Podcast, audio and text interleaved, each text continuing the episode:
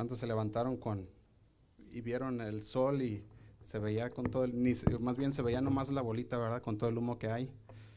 Hemos tenido una semana muy, muy fea, ¿verdad? En lo que es la calidad del aire. Así que, pues ni modo, ¿verdad? Y bueno, pues vamos a, vamos a continuar el día de hoy. Sabemos que llevamos una serie todos los domingos y hemos puesto como nombre esta serie El Poder de la Lengua. Esta sería la semana número cuatro ya de esta serie. Dijimos una miniserie de cinco mensajes o de cinco semanas y ya vamos en la cuarta semana. Y no sé cuántos de ustedes el Señor les ha hablado por medio de, su palabra, ¿verdad? Nos ha hablado, amén. Yo pienso que a todos nos ha dicho algo, ¿verdad? O al menos nos ha dicho, hey, hey, espera, antes de hablar, piensa bien lo que vas a decir, ¿verdad? Piénsalo bien antes de que digas algo o hables algo de lo cual te vas a arrepentir o que va a tener consecuencias graves. Fíjense, ayer, ayer por la mañana estaba, estaba meditando en algunas cosas que, que no han salido bien, ¿verdad? Y, estaba meditando en eso, del trabajo, consejerías y eh, ministerio, ¿verdad? Y mientras oraba al Señor, platicándole de lo que estaba pasando, ¿verdad? Ah, me llegó un mensaje por el teléfono.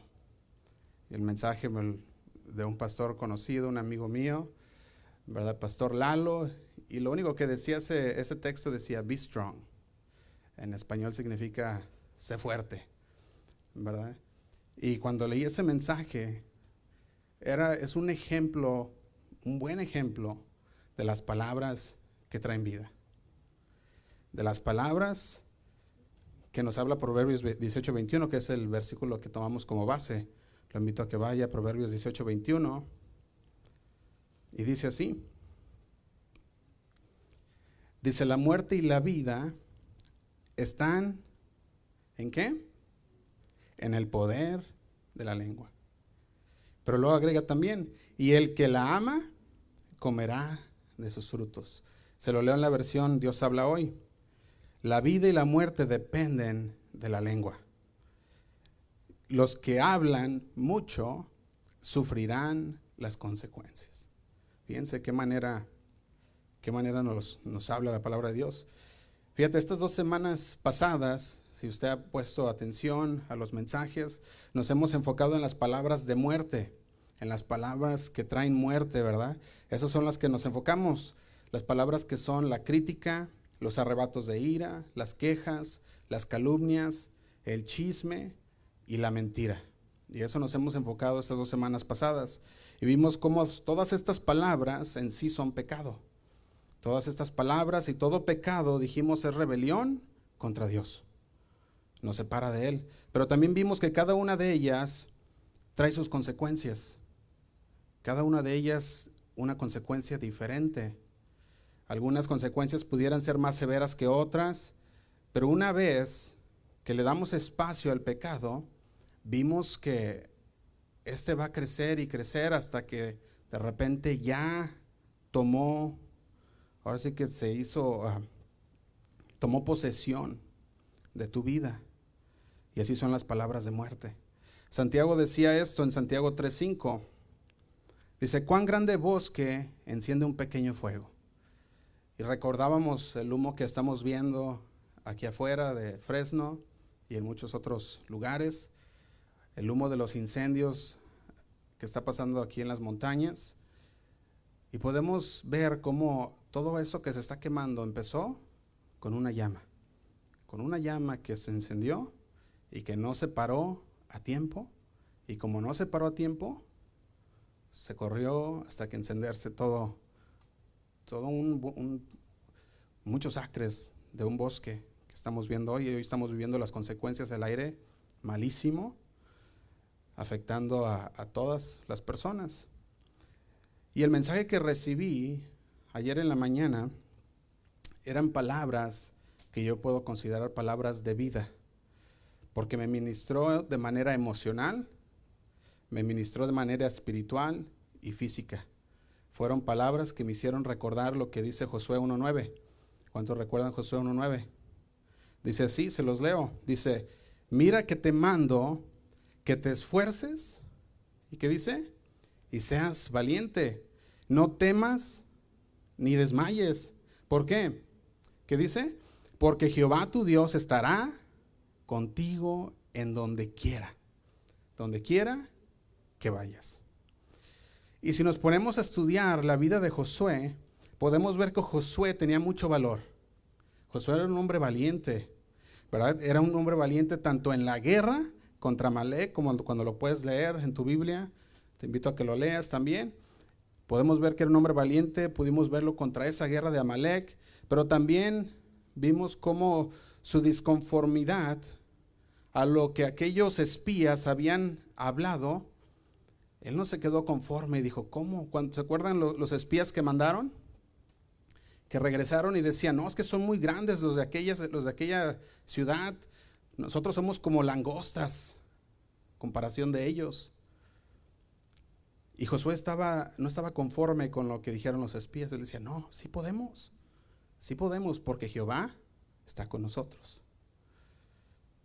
Josué era humilde, no desconfiaba de Dios, pero había una cosa, sí desconfiaba de sí mismo y de, su competencia para la obra. Por eso es que muchas veces lo vemos escuchar al Señor que le repita a Josué una y otra vez, esfuérzate y sé valiente. Mira que te mando que te esfuerces, valiente. Entonces, cuando, cuando yo veía esta palabra, para mí era una palabra de vida, porque me hizo recordar la palabra de Dios. Eso es lo que hizo, ¿verdad? Así que para muchos pudiera ser un mensaje muy sencillo y decir, bueno, pues sé fuerte, ¿verdad? Pues sabe de qué estar hablando, pero la persona que anda en el espíritu lo entenderá bien y dirá, yo sé qué es lo que significa. Entonces, a lo mejor nosotros necesitamos el día de hoy una palabra de ánimo. A lo mejor eso es lo que venimos buscando. A lo mejor es un tiempo difícil en nuestras vidas. O a lo mejor tú dices, no, yo estoy bien y gloria a Dios. ¿Verdad? Entonces, tú haces eso. Da palabra de ánimo a la, a la otra persona. Para mí el significado de esas palabras era mayor que solamente ser fuerte. Y te puedo decir por qué. Primero, porque nunca sabes quién está orando por ti. Nunca sabes quién está orando por ti. O tampoco sabes quién está pensando en ti. No lo sabes. Al menos yo ni siquiera hubiera pensado que estaba en su mente en esa mañana. Segundo, Dios sabe exactamente lo que tú necesitas. Dios sabe lo que tú necesitas y Dios te va a dar lo que tú necesitas. ¿Cuándo? Cuando lo necesitas. Amén. Ni siquiera sabes a lo mejor lo que necesitas. Dices, no, pues ya ni, ya ni sé ni lo que necesito. Pero Dios sí sabe lo que tú necesitas. Y Él te va a dar exactamente lo que tú necesitas. Y tercero, es increíble cómo Dios empieza a orquestar cómo Dios empieza a dirigir los hechos para hablarnos por este mensaje a nosotros. Fíjate, ese mensaje es un mensaje que llegó al mero, a la mera hora cuando íbamos a empezar a hablar de las palabras de vida. Y en ese momento de meditación, en que a lo mejor no estaba en, las, en la óptima condición, el Señor llega y te da una palabra de vida. Amén. Eso es lo que hace. Y le invito a que vaya a Proverbios 18, 21, una vez más. Y antes de, leerlo una vez vamos, vamos, a hacer una oración. Señor, te damos gracias esta, esta mañana porque sabemos que tú vas a hablar a nuestro corazón, Señor. Sabemos que, que el día de hoy tú tienes preparado, Señor, algo para nosotros, para que no salgamos de aquí iguales a como entramos, Señor sino que salgamos de aquí, Señor, con esa palabra implantada en nuestros corazones, en nuestras mentes, y salgamos de aquí conociendo quién eres tú y qué es lo que tú quieres para nosotros, Señor. Te damos gracias, Padre, y te pedimos que tú nos guíes a toda verdad por medio de tu Espíritu Santo. Guíanos, Señor. Queremos conocerte cada día más y más, Señor. Ayúdanos, Señor. Disponemos nuestro corazón para escuchar tu voz. Habla nuestro corazón. Te lo pedimos en el nombre de Cristo Jesús. Amén.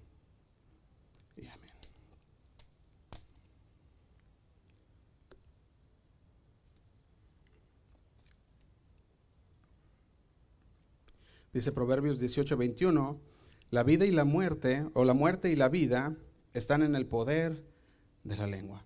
Y ya hemos dicho, nuestras palabras pueden hacer el bien, o pueden destruir, pueden levantar, o pueden derribar, pueden infundir vida, o pueden quitarla. Y reconocer el poder de la lengua es algo que nos va a ayudar mucho en nuestra vida espiritual y en nuestra vida terrenal. ¿Por qué? Porque nos vamos, al, al, reconocer el poder de la lengua, vamos a cuidar entonces lo que decimos. Vamos a, vamos a siempre estar meditando y estar pensando antes de hablar. Eso es lo que vamos a hacer, eso es lo que nos ayuda el conocer, ¿verdad? Nosotros también esto. Un mensaje de texto en medio de la nada es algo que, puede llegar también directo a ti, porque recordemos que ya no, en nuestros tiempos ya no nomás es hablar lo que, lo que va, lo que puede causar vida o muerte, sino también es ya lo que escribimos, porque es parte de la comunicación, parte de lo que comunicamos el uno al otro.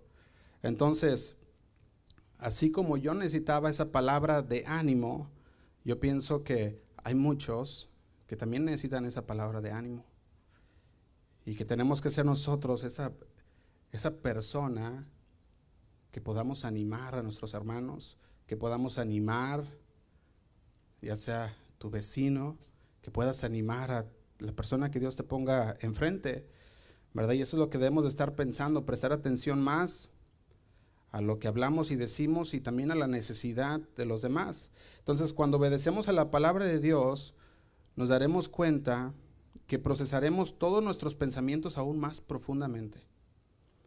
Ya vamos a empezar a cuidar lo que hablamos, a cuidar, a, cuidar lo que vamos a decir. Y si estás planeando decir algo, el Señor te va a hablar y te va a decir, no lo hagas antes de que lo hagas, antes de que lo digas.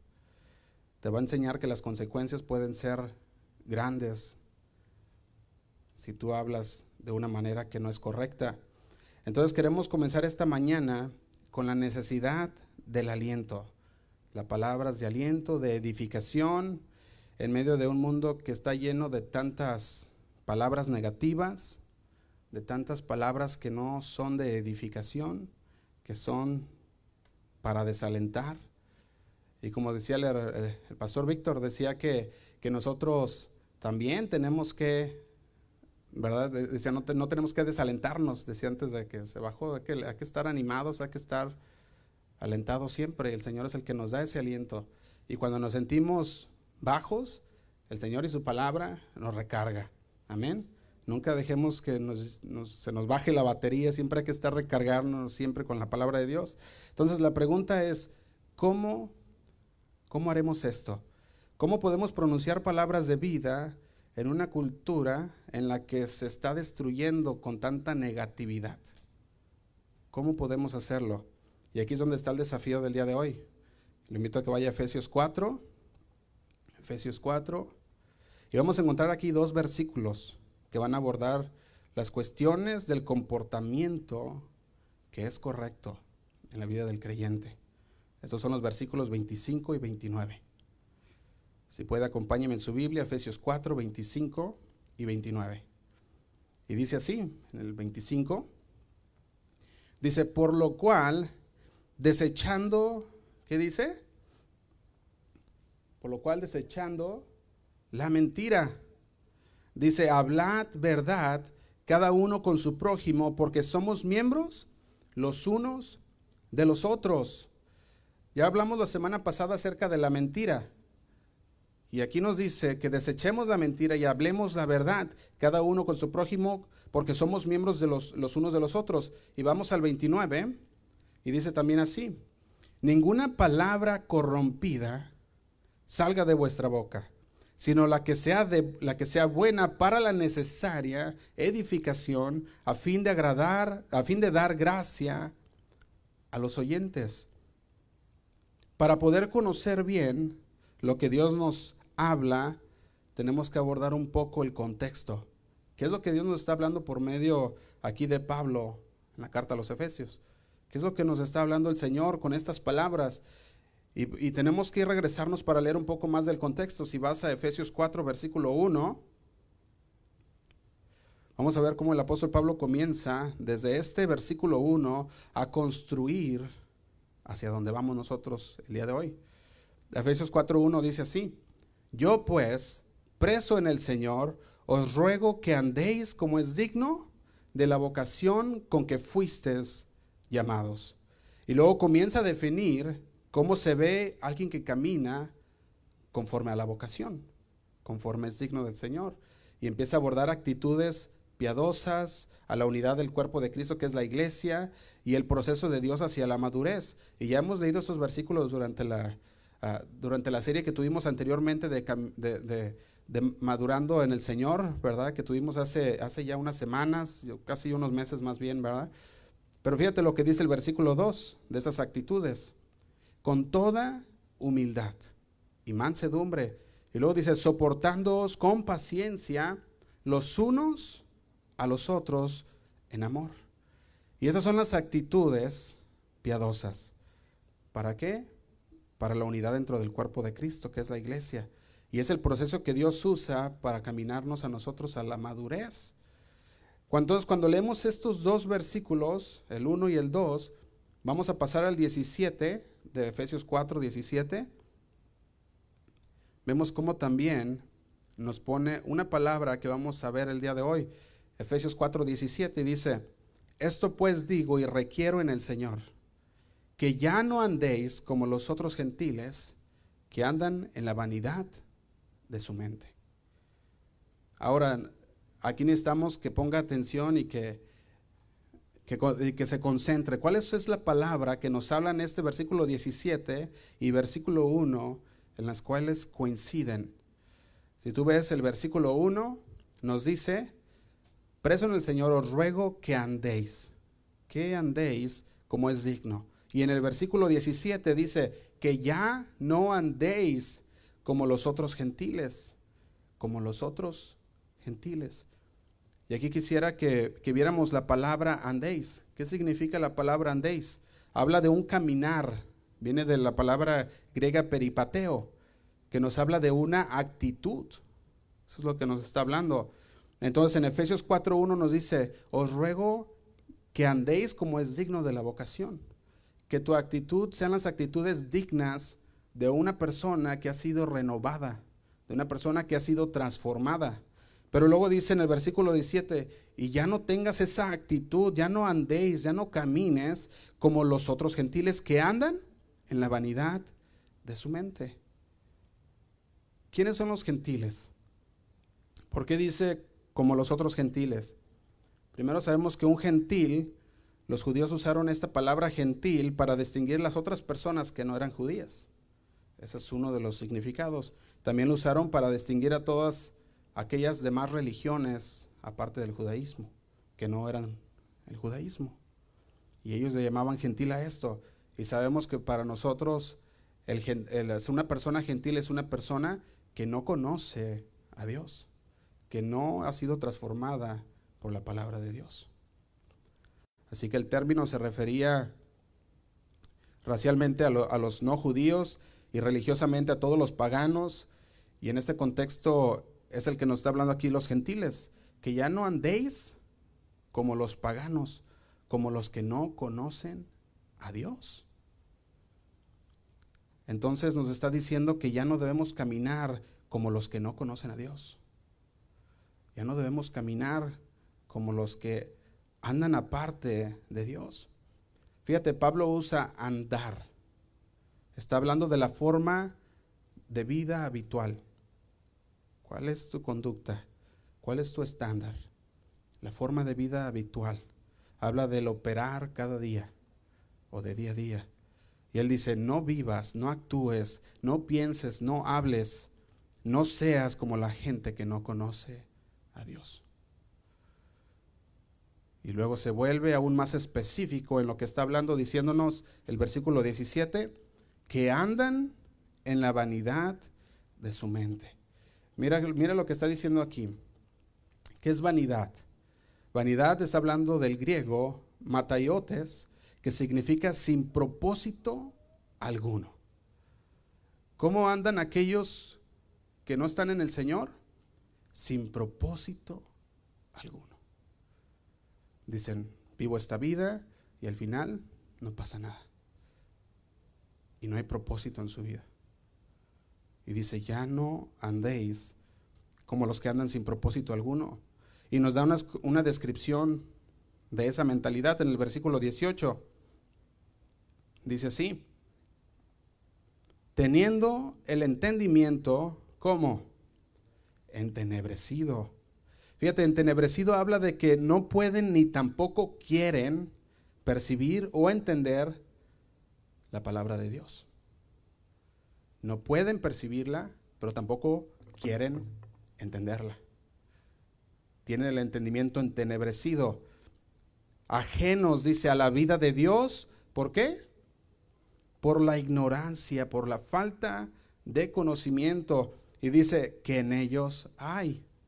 Dice, pero no porque ah, cuando nosotros vemos que dice que en ellos hay la falta de, conocimiento, la ignorancia, no es porque no esté, no haya conocimiento, no haya de dónde aprender, sino porque han decidido no, no conocer la palabra de Dios. Han tomado esa decisión.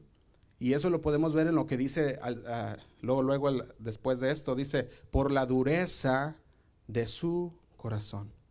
Esto habla de que han cerrado su corazón a la verdad. Se ha hecho un callo. De hecho, esta es la palabra que se usa también para distinguir este cuando dice la dureza de, de su corazón. Habla de un callo que se ha hecho en su corazón. Un callo no sale así nomás por nomás. ¿Qué pasa con un callo? Un callo sale después de mucha fricción. Después duele, a lo mejor salen ampollas y de repente ya de tanta fricción se ha hecho un callo. Algo duro que ya no le importa. Y hay muchas personas así. Muchas personas que la palabra de Dios llegó y cortó. La palabra de Dios llegó y, empezó a cortar todo aquello que no le agradaba a Dios y dolió en el momento. Pero en lugar de, de haber dicho, Señor, perdóname y seguir adelante, volvieron a hacerlo. Y vuelve el Señor y vuelve a cortar con su palabra y lo vuelven a hacer y viene el Señor hasta que de repente ya tanta fricción se hizo un callo y se hizo duro ese corazón. Y al endurecerse el corazón, llega y ya no duele, ya no sienten, ya no le importa. Se acostumbraron al dolor en lugar de dejárselo al Señor. Y continuaron por sí mismos hasta que un callo se creó en su corazón. Y todo esto, hermanos, el problema está en la mente.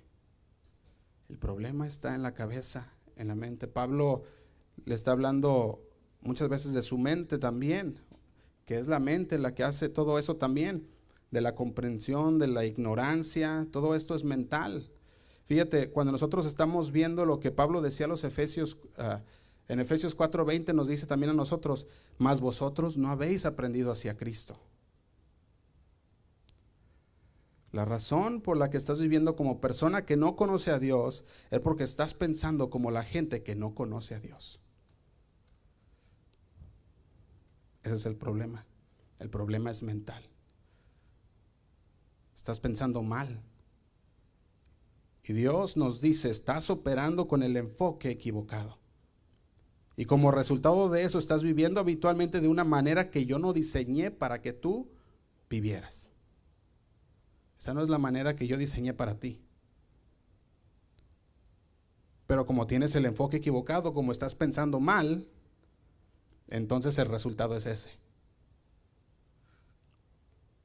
Y Pablo les decía, mas vosotros no habéis aprendido así a Cristo. Dice el versículo 21, si en verdad, ¿qué dice? Si en verdad le habéis oído.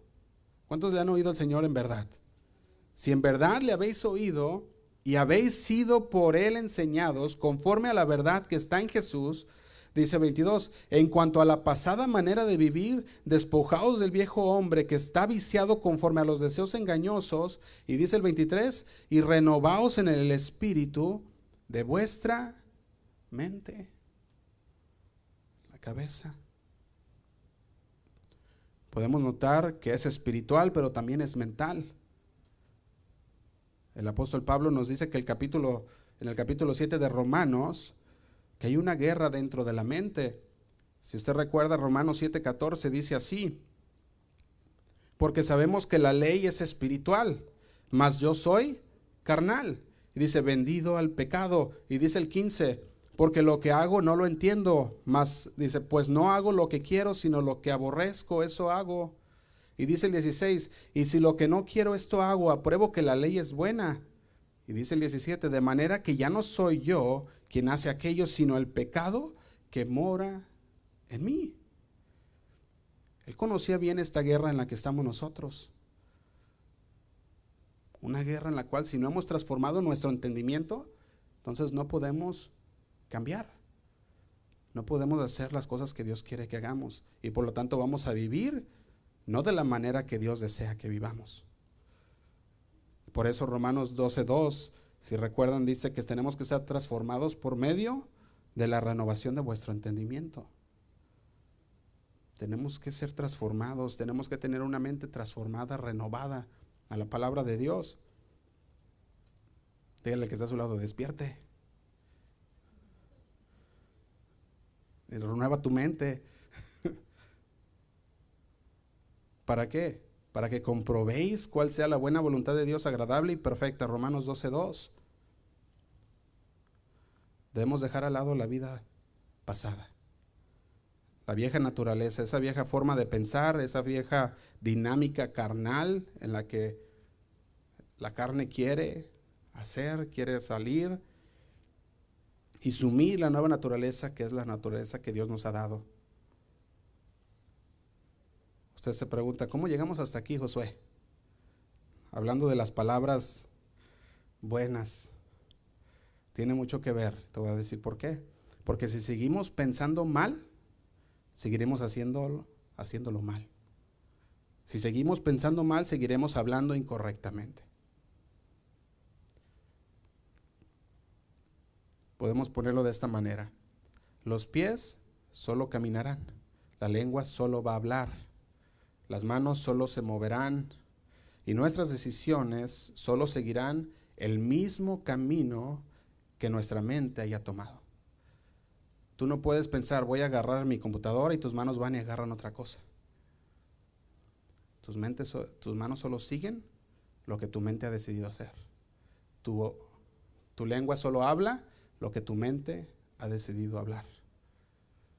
Renovar nuestro entendimiento, nuestra mente. Y por eso es que tenemos que tomar todo pensamiento cautivo a la obediencia a Cristo. Segunda de Corintios 10:4 dice así: Porque las armas de nuestra milicia no son carnales, sino poderosas en Dios. ¿Para qué? Para la destrucción de fortalezas. Y luego dice el 5, derribando argumentos y toda altivez que se levanta en contra del conocimiento de Dios. ¿Y sabes dónde se levantan todos aquellos argumentos en contra de Dios? la mente. Ahí es donde se levanta. Ahí es donde primero empieza la mente a maquinar y decir, ¿tú crees eso? Es un argumento en contra de la palabra de Dios. no. Josué y sus rollos. Esos son argumentos en contra de la palabra de Dios. Dice así, derribando argumentos y toda altivez que se levanta contra el conocimiento de Dios y llevando cautivo, ¿qué dice? Todo pensamiento a la obediencia a Cristo. Pero luego no se acaba ahí. Dice el versículo 6, y estando prontos para castigar toda desobediencia cuando vuestra obediencia sea perfecta. No sé si estamos captando la importancia de, nuestro, de nuestra mente. ¿Estamos captando? Esta es la mente, lo que piensas, lo que guardas en tu cabeza, dice Filipenses 4:8. Por lo demás, hermanos, todo lo que es verdadero, todo lo honesto, todo lo justo, todo lo puro, todo lo amable, todo lo que es de buen nombre, si hay virtud alguna, si algo digno de alabanza, dice en esto, pensad. Filipenses 4:8. El problema es si no estamos viviendo de la manera correcta, pensando de la manera correcta, enfocados en las cosas correctas, nosotros estamos perdiendo la victoria que Cristo ya nos dio cuando hemos renovado nuestra mente. Señor ya nos dio la victoria. Dice la palabra que en Él somos más que vencedores. El Señor nos ha dado la victoria, pero ¿sabes qué pasa cuando nosotros estamos pensando mal, cuando no estamos abriendo la, abriendo la palabra de Dios y llenándonos de ella? Entonces vamos a vivir de la manera incorrecta. Le estamos devolviendo la victoria al enemigo y sabemos que Él quiere detener el progreso. Entonces, este es el pensamiento clave para esta mañana. La vida que Dios quiere para nosotros, la vida que Dios quiere para ti, solo se encuentra en la nueva naturaleza que Él te dio. Solamente ahí, ningún otro lado. Porque nos ha dado una vida nueva. Y ahí es donde vamos a encontrar nosotros lo que Dios quiere para nosotros. Así es como Dios quiere que vivamos. Y quiero hablar de tres cosas que tienen que suceder constantemente en tu vida para poder llegar a este punto. No va a ser fácil, pero estas cosas tienen que ser constantes en tu vida. Y número uno es distinguir lo viejo de lo nuevo. Tienes que saber distinguir lo viejo de lo nuevo. Si no sabes cómo es lo viejo, entonces te invito a que vayas a Gálatas 5:19 y te vamos a, refrescar la memoria en qué es lo viejo. Gálatas 5:19 dice así. Todo el mundo conoce la conducta, se los voy a leer en el lenguaje actual para que sea más, más entendible y podamos que llegue a nuestro corazón. Dice el 19, todo el mundo conoce la conducta de los que obedecen a sus malos deseos. Y dice así, no son fieles en el matrimonio, tienen relaciones sexuales prohibidas, muchos vicios y malos pensamientos. Y dice el 20, adoran a dioses falsos, practican la brujería y odian a los demás, se pelean unos con otros, son celosos y se enojan por todo, son egoístas, discuten y causan divisiones. Y dice el 21, son envidiosos, se emborrachan y en sus fiestas hacen locuras y muchas cosas malas. Les advierto, como ya lo había dicho antes, que los que hacen esto no formarán parte del reino de Dios. Esto es lo viejo. Esto es lo viejo. ¿Qué es lo nuevo? Dice el versículo 22. Nos da unas características de la nueva persona que anda en el Espíritu. Y dice, en cambio, se lo sigo leyendo en la versión lenguaje actual, dice el 22, en cambio, el Espíritu de Dios nos hace amar a los demás, estar siempre alegres y vivir en paz con todos. Nos hace ser pacientes y amables y tratar bien a los demás, tener confianza en Dios. Y dice el 23, ser humildes y saber controlar nuestros malos deseos. 24, y, los que y lo que somos y los que somos de Jesucristo ya hemos hecho morir en, en su cruz nuestro egoísmo y nuestros malos deseos. Y dice el 25, si el Espíritu ha cambiado nuestra manera de vivir, debemos obedecerlo en todo. Y dice el 26, no seamos orgullosos ni provoquemos el enojo y la envidia de los demás por creernos mejores que ellos. Más entendible, yo creo que ya no se puede, ¿verdad? Por eso nosotros tenemos que reconocer, primeramente, saber distinguir lo viejo de lo nuevo. Eso debe de ser constante en nuestra vida. Y número dos, morir al pasado para ser justificados. Romanos 6, 6, 6, vamos a leerlo desde el 6, dice así. Romanos 6, 6 dice, sabiendo esto, que nuestro viejo hombre, ¿qué fue? Dice, fue crucificado juntamente con él, para que el cuerpo del pecado se ha destruido a fin de que no sirvamos más al pecado. Y dice el 7, porque el que ha muerto ha sido justificado del pecado. Y el 8, y si morimos con Cristo, creemos que también viviremos con Él. Y dice el 9, sabiendo que Cristo, habiendo resucitado de los muertos, ya no muere, la muerte, dice, ya no muere, la muerte no se enseñorea de Él. Y si vemos el versículo 11, dice así, así también vosotros consideraos muertos al pecado, pero vivos para Dios en Cristo Jesús. Y dice el 12, no reine pues el pecado en vuestro cuerpo mortal, de modo que lo obedezcáis en sus concupiscencias. Morir al pecado, nos habla la palabra de Dios. Tenemos que constantemente conocer lo viejo de lo nuevo, morir al pecado, porque si somos verdaderamente salvos por el Señor, nuestro viejo yo ha sido crucificado. Y ya no, dice el 12, no reine pues el pecado en vuestro cuerpo mortal, de modo que lo obedezcáis. Y dice ahí mismo en el 14, porque el pecado no se enseñorea de vosotros, pues no estáis bajo la ley, sino bajo la gracia. Ya no más. Y dice, y, y aquí es donde podemos ver nosotros que la persona que ha sido regenerada, que ha sido transformada, ya no está gobernada más por la naturaleza caída de pecado. Ya no. Ahora estamos gobernados por Dios y su naturaleza nueva que nos ha dado. Número tres, de algo que tenemos que hacer constantemente es renovar nuestra mente para vivir lo bueno.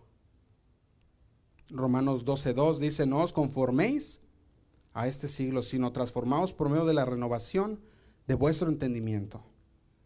Aquí es un lugar bueno para comenzar.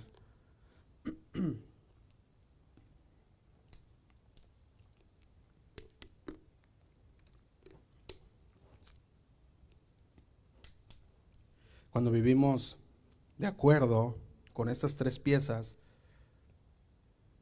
que pudimos ver en unos momentos, entonces podemos vivir una vida agradable a Dios.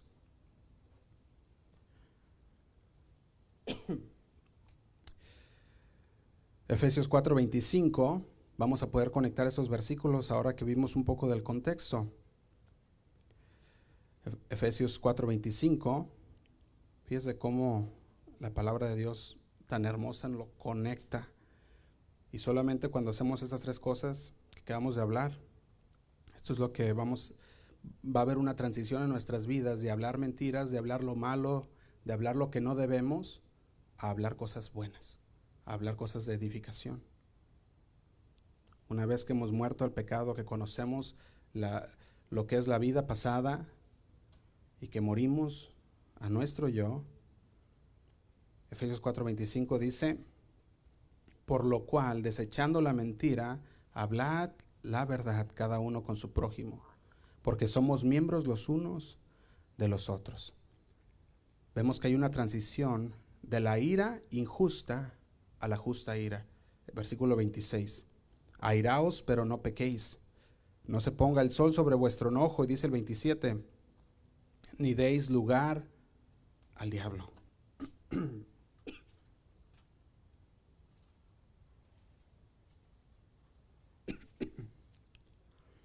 Dice, ni des lugar al diablo.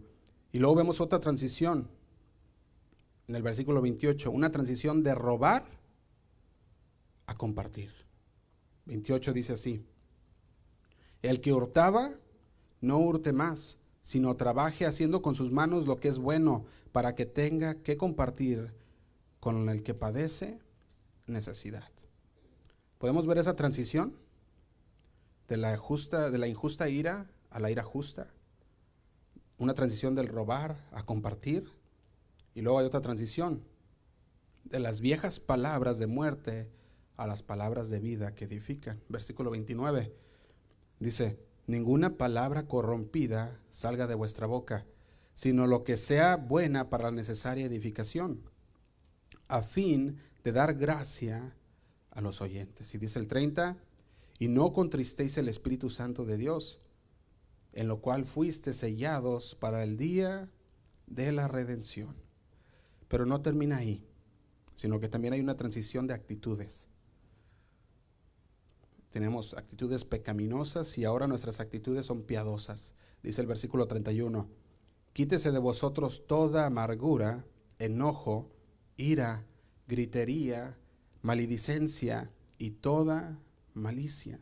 Y dice el 32, antes sed benignos unos con otros, misericordiosos, perdonaos unos a otros como Dios también os perdonó a vosotros en Cristo.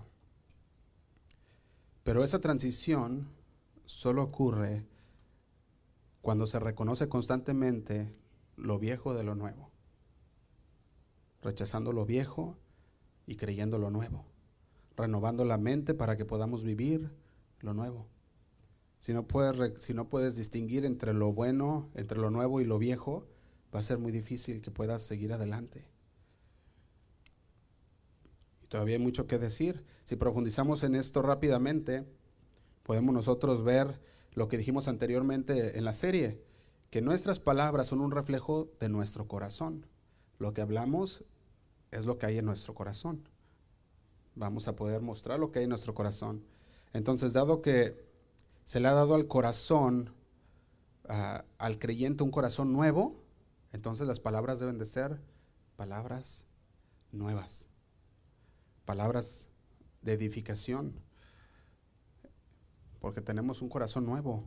Entonces ahora lo que necesitamos que es llenarnos de la palabra de Dios, para que todo lo que salga de nuestro corazón sean palabras de edificación.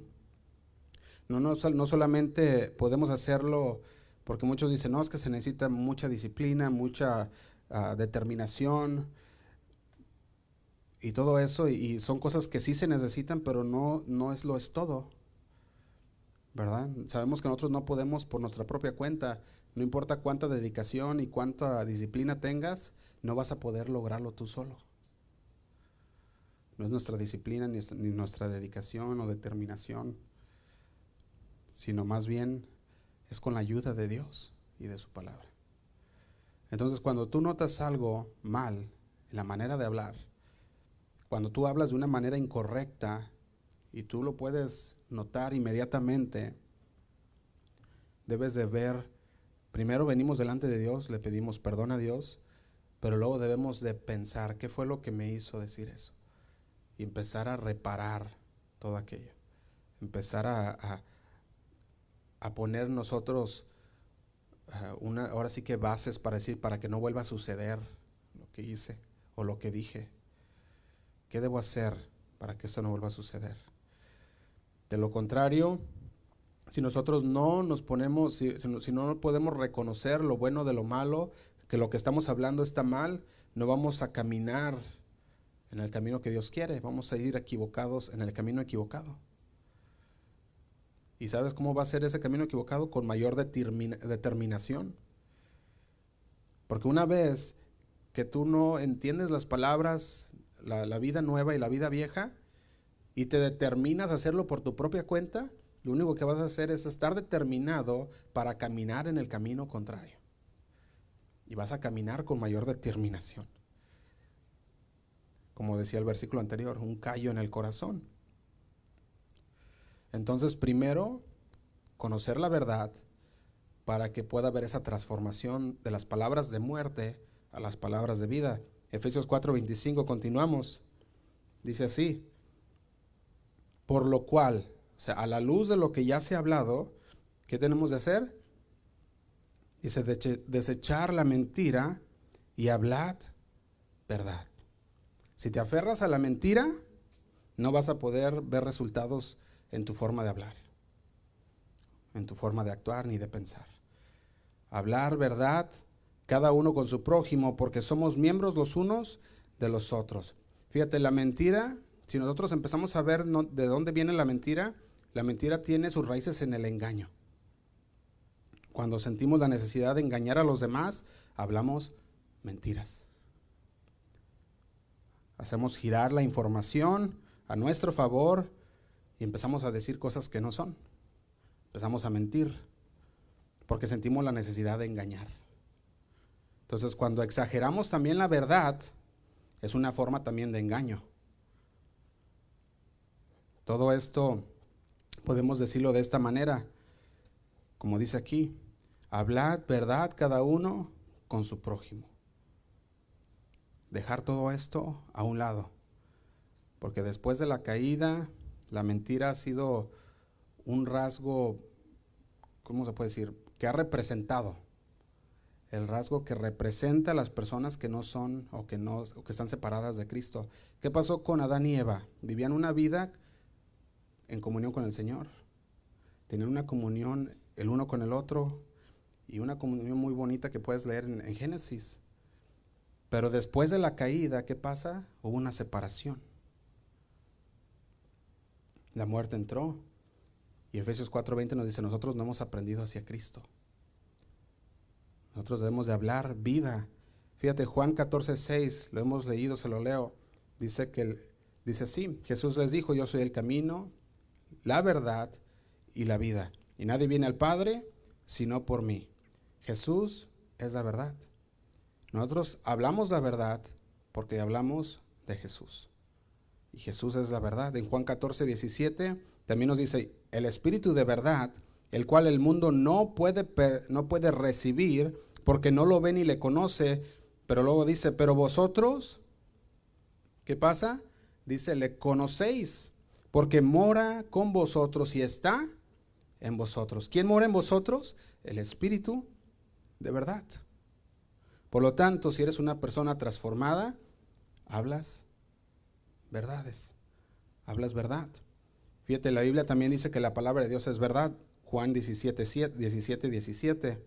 Dice así, santifícalos en tu verdad, tu palabra es verdad. Ahora la pregunta es esta, ¿cómo estás caminando tú? ¿Cómo estás caminando? ¿Cómo es, cómo puedes decir que estás caminando? ¿Estás caminando en la verdad? Como los que conocen a Dios. Porque si no, ya nos dijo, ya no caminemos más así. Eso no debe de ser tu comportamiento habitual ni tu vida diaria. No podemos vivir más así. Romanos 6:14 dice, porque el pecado no se enseñorea de vosotros, pues no estás bajo la ley, sino bajo la gracia. Entonces nosotros ya hemos sido liberados del poder del pecado. ¿Cuántos dicen amén? Hemos sido liberados del poder del pecado, entonces ya no andamos más bajo el control del pecado, bajo el poder del pecado. Ya hemos sido liberados. Ahora tienes una oportunidad más de hacer las cosas bien. Pero primero tienes que empezar a creer lo correcto. Y ahora déjame decirte algo bien importante también. Decir la verdad no significa que tienes que ir y contarlo todo. Y eso es algo bien interesante. Decir la verdad no significa contarlo todo. ¿Sabías que hay momentos en los que está bien, mejor no decir nada?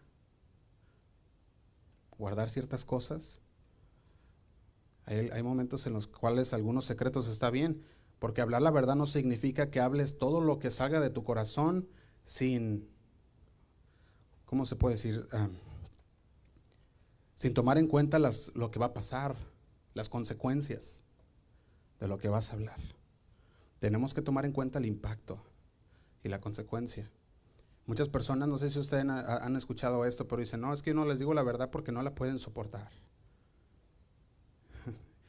y si se dieran cuenta que sí, que, que, no es que no puedan soportarlo, sino que más bien no saben decir la verdad bien. Sí podemos soportar la verdad, pero ocupamos que la verdad se nos diga de la manera correcta. Y como nos quieren decir la verdad de trancazo, ¿verdad? Entonces, pues ahí no, no funciona. Así que decir la verdad simplemente significa que no estamos intentando engañar, sino que estamos permitiendo que la verdad sea lo que nos defina a nosotros. Hablamos la verdad, pero también cuidamos lo que hablamos. Porque tampoco vas a decir tú, es que yo voy a hablar mis sentimientos y voy a hablar mi corazón, porque es lo que siento, si no estoy echando mentiras. No, tampoco es así. No podemos ir y descargar nuestro odio, descargar lo que sentimos por la otra persona bajo la bandera de decir la verdad. No, eso no está bien. Y aquí es donde muchos han cometido ese problema. Decir la verdad dijimos, significa que no estamos engañando al otro, sino que estamos permitiendo que la verdad sea la que nos defina. Porque luego se meten en muchos en problemas porque dicen, no, pues que yo le dije todo lo que sentía en mi corazón. No tenías el dominio propio, ¿verdad? Para poder calmar ese sentimiento. Efesios 4:29 dice, ninguna palabra corrompida salga de vuestra boca, sino la que sea para la necesaria edificación. Si lo que vas a decir no va a ser para la necesaria edificación, entonces no lo digas. Simple y claro, ¿verdad? Mejor no lo digas. Dice, a fin de dar gracia a los oyentes, que ninguna palabra mala, nos está diciendo, salga de nuestra boca, sino las que son para edificación, las que son de gracia, aquellas que van a ayudar a edificar a los que la escuchan. Dice el 29, ninguna palabra corrompida. ¿Qué está hablando de corrompida? Cuando vemos qué es lo que significa corrompido, está hablando como de un alimento podrido en mal estado. Que ninguna palabra podrida salga de nuestra boca. Que nuestro, que nuestro lenguaje perdón, no sea obsceno. Que eso no salga de nuestra boca, porque eso toma también eso es, lo que está hablando aquí también. Todas las blasfemias, las vulgaridades, se dice vulgaridades, todo aquello, todas esas formas de lenguaje corrupto, nunca deben de cruzar nuestros labios. Eso es lo que nos está hablando aquí. Porque si tenemos a Cristo, no hemos aprendido así a Cristo. A lo mejor pudo, haber definido tu vida antes de Cristo. Y dices, bueno, es que esa es la manera que aprendí a hablar y es la manera que hablo antes.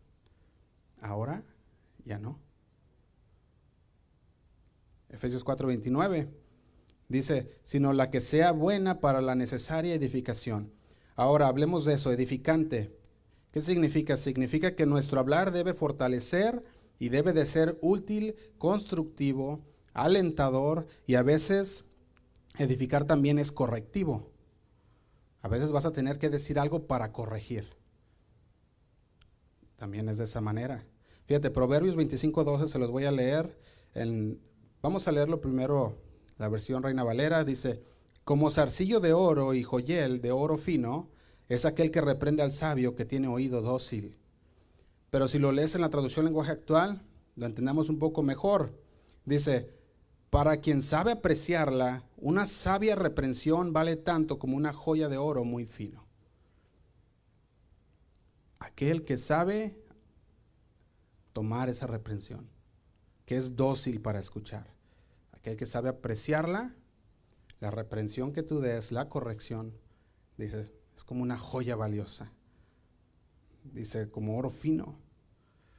Cada palabra tiene que ser buena y para la necesaria edificación algunas veces va a ser, va a ser una palabra que va a corregir, pero esa palabra debe de venir con palabras de gracia.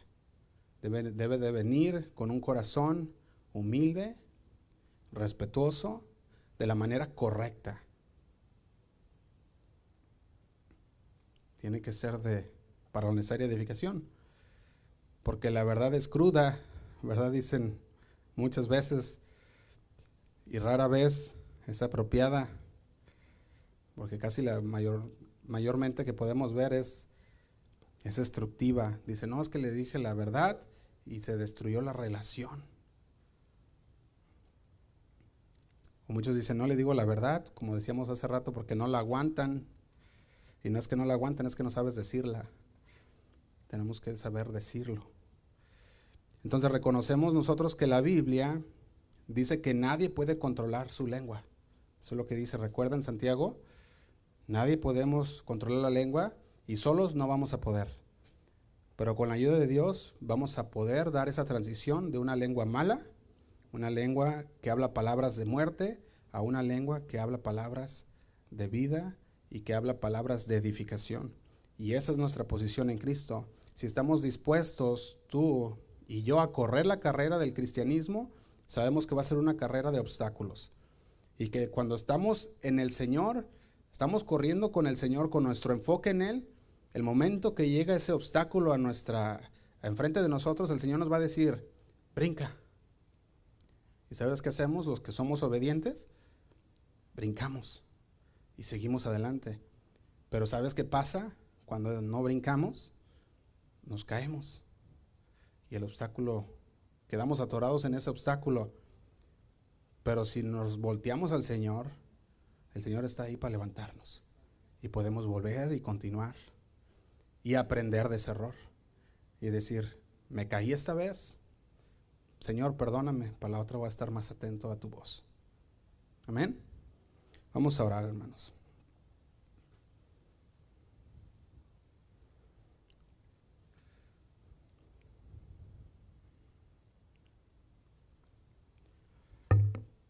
Señor, te damos gracias. Te damos gracias por tu palabra, porque sabemos, Señor, que tú quieres que nosotros tengamos cuidado, Señor, con lo que hablamos, con lo que decimos. Muchas veces hablamos palabras, Señor, que no son correctas. Muchas veces hablamos palabras que no son edificación, Señor. Pero en esta, en esta tarde, Señor, venimos reconociendo humildemente, Señor, delante de ti que, que hemos fallado, Señor. Y queremos, Señor, seguir adelante. Queremos que tu palabra, Señor, sea la que nos transforme. Cada día, Señor, que nuestra mente sea transformada por ella, para que podamos vivir, Señor, bajo tu plan, bajo tu propósito en nuestras vidas, Señor. Sabemos, Señor, que cuando caemos, podemos levantarnos, Señor, porque tú nos levantas. Podemos voltear a ti, Señor, y sabemos que tú estarás ahí. Te pedimos, Señor, que seamos más dóciles, Señor, para escuchar, que escuchemos más, Señor, y que hablemos menos. Que podamos pensar bien lo que hablamos y que nuestras palabras sean de edificación, Señor. Que no hablemos mentiras, Señor, que no hablemos palabras que no te agradan, sino que hablemos lo que es de necesaria edificación, Señor, a fin de, de agradar, Señor, de dar gracia a los oyentes, de edificar, Señor, la vida de los demás. Que cuando salgamos de aquí, Señor, no salgamos iguales a como entramos. Que cuando vayamos a hablar, Señor, pensemos bien las cosas. Y cuando sea necesario, Señor, si no estamos seguros de las palabras, que nos pongamos, Señor, en oración antes de hablar. Y tú nos guiarás, Señor, en lo que debemos decir. Te damos gracias por mis hermanos que están aquí en esta mañana, que tomaron su tiempo, Señor, para poder escuchar tu voz. Gracias, Señor, por ellos. Bendícelos. Bendecimos sus corazones, Señor, que esta palabra haya caído en un corazón, Señor, un corazón dispuesto a escuchar, dispuesto a obedecer, Señor, tu palabra, para que ellos puedan ser transformados, Señor, cada día en tu palabra. Que nosotros, Señor, podamos captar la importancia, la importancia, Señor, de hablar palabras de vida y no de muerte. Como ese pequeño fuego, Señor, es la lengua que habla mucho. Ese fuego que que se enciende todo un bosque, Señor. No queremos ser como esas personas. Queremos ser personas sabias, personas que viven bajo tu propósito, Señor, bajo tu plan. Ayúdanos, Señor. Te lo pedimos en el nombre de Cristo Jesús. Amén. Amén.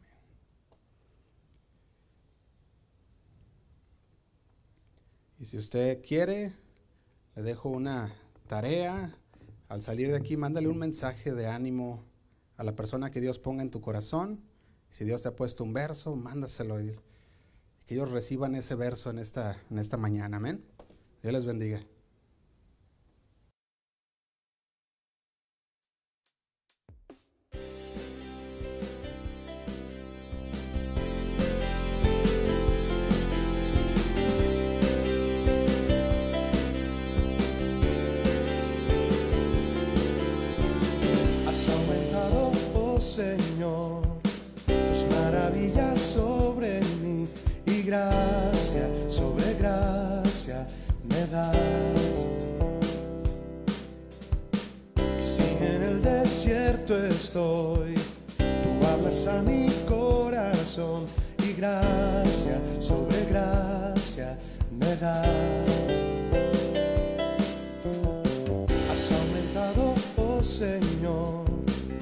tus maravillas sobre mí y gracia sobre gracia me das.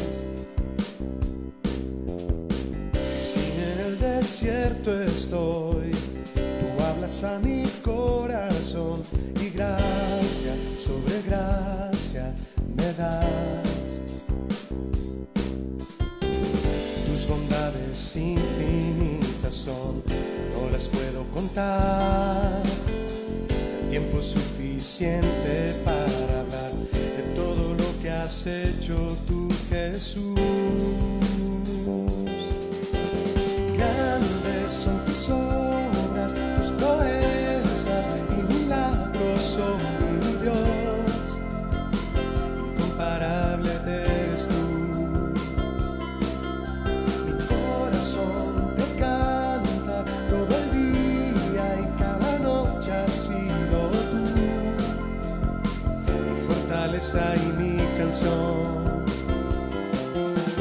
Grandes son tus obras, tus proezas y milagros son mi Dios. Incomparable eres tú. Mi corazón te canta todo el día y cada noche has sido tú. Mi fortaleza y mi canción. Fortaleza y mi canción. Mi fortaleza y mi canción.